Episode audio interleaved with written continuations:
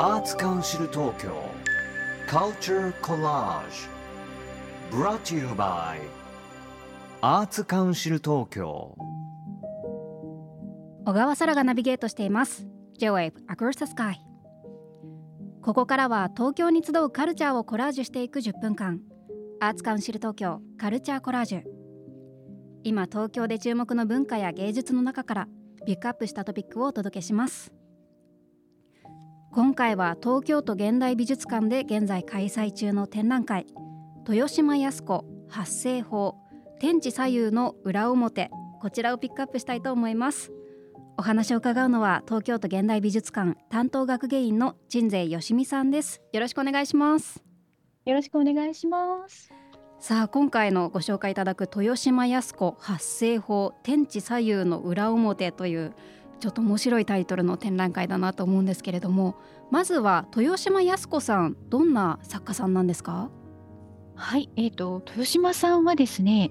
あの1990年頃から、まあ、活動制作を始めてるんですけど、うん、もう30年以上にわたって、えーと、ずっと制作をこう継続している作家さんなんですね。はい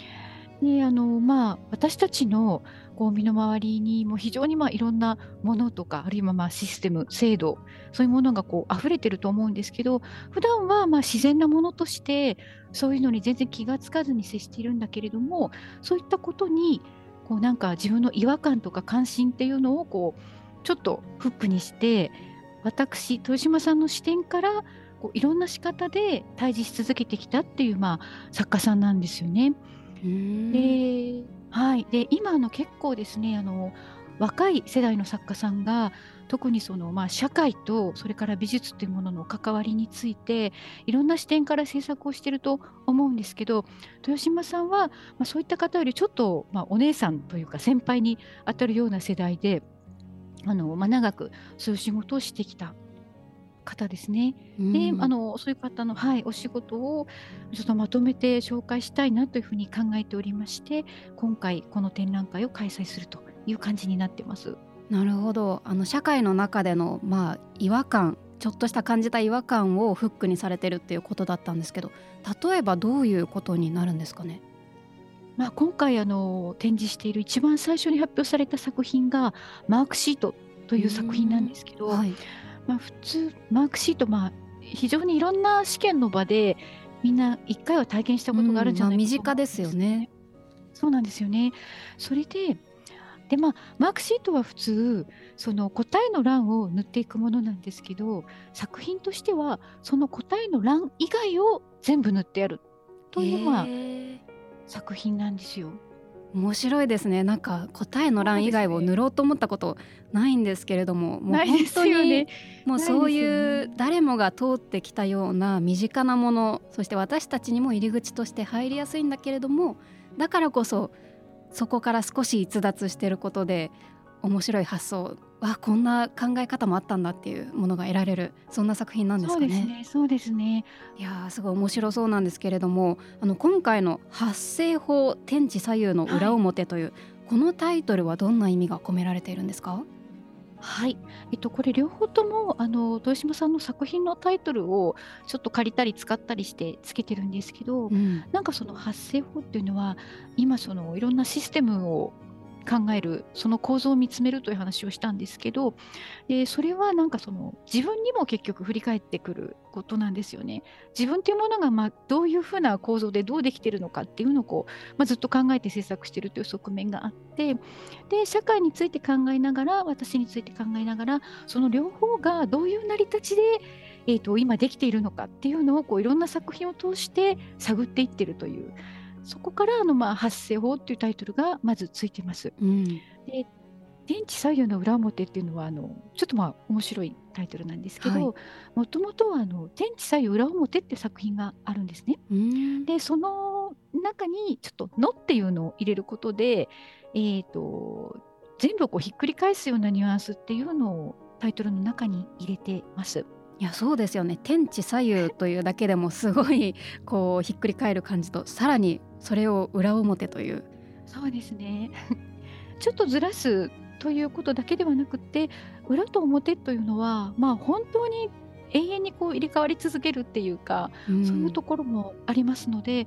まあ、私たちがこう見ているものにも常にこう別の見方とか別の角度があることを忘れないでっていう風なあのちょっと気持ちも込めてこのタイトルをつけてるんですね。なるほどなんかこうあらゆる方面から作品を見てそして社会を見つめてそれが自分に返ってくるっていうそんな予感がする素敵なタイトルだなと思います。さあ今回の展覧会なんと500点以上もの作品が並ぶ大規模個展というところなんですけど、あの豊島さんの個展としてはもう本当にこの規模の展覧会は初めてということですよね。そうなんですよね。そうなんです。キャリアはあの長いんですけれども、えー、結構毎年あの作品を発表してこられてるんですが、まあ、ここまで大きな規模というのは初めてになりますね。うんもうその500点以上もの作品を生み出すというだけでもものすごいなと思うんですけれども。いやもうおっしゃる通りです。本当そうですよね、はい、本当そうです。あの今回そんな中でも見どころはどんなところにありますか？はい。そうですね。今回はあのなるべくできる限り全てのものをこう見せるっていうのが一つ大きな、まあ、目標だったんですけど、うん、で初期の作品というのが、まあ、比較的先ほどもお話ししたみたいにちょっと具体的なものをいろいろ使っている、まあ、作品が多いんですね。でその後、まあ2000そうですねうん、2010年代以降になってくるともう少し抽象的なタイプのものも増えていくんです。うん、でも、えっと、作品の中には例えばこういろんなつながる構造ですとか考え方っていうのがあるのであのところどころで見て結構豊島さんは作品の印象があの、まあ、非常に幅広いというか素材も幅広いので、うん、まあ、バラバラに見えるんですけどそういったものにもこういろんな連関があるっていうのをこう見ていただけるような、えーと展示になってるそういう展覧会になってると思うんですよね。なるほどあのー、今手元にあるチラシの裏にも抜粋された作品がずらっと並んでいて、はい、もうこれを見ているだけでもすごいなと思うんですけど例えばバラエティーがね。いや本当に先ほどおっしゃっていたマークシートも載っていますしそれから名人戦なんていう作品がありましてあの囲碁の,、あの板の上に碁石が並んでるんですけどその碁石が白と黒半々ずつ色が塗られていて不思議な見たことない形になってますね。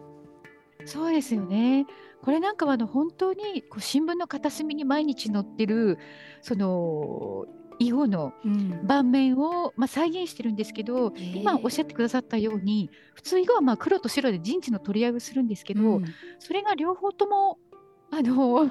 半分半分に塗られていることで、えーとまあ、勝敗自体がついてないっていう、うん、非常になんかこう時間が止まったようなねあの不思議な盤面がこうそこに浮かび上がっているという感じですね。加害者でも被害者でもない、勝者でも敗者でもないという。いや本当に宙吊りの状態が。名人戦というタイトルがついてますけどその行方はどこに行くのかっていう感じがしますけれどもいや,、ね、いやもう他にももう気になるものが殺菌意思表示前例などねいろいろなタイトルがついていてタイトルだけでも皆さん気になっちゃうと思うんですけれどもぜひぜひあの会場に行っていただいてそこからあの豊島さんの発するメッセージを感じていただけたらなと思います。ちなみに今回関連プログラムとして豊島さんご本人と巡る鑑賞会も開催されるんですよね。こちらはあの手話をあの主要なコミュニケーション手段とする方を対象にしたあのツアーになってまして、はい、豊島さんとこう一緒に巡って手話通訳の方を介してあの意見を交わしながら鑑賞するというものですね。こちらはちょっと別の募集になってます。で一方あの、もっと多くの方にご参加いただけるのが、4月の28日の日曜日なんですけれども、うん、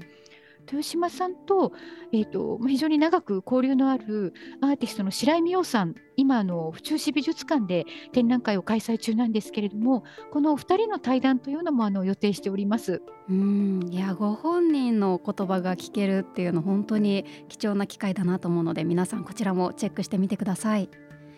ということで豊島康子発声法天地左右の裏表は3月10日まで開催中です。詳しくはオフィシャルサイトをご覧ください。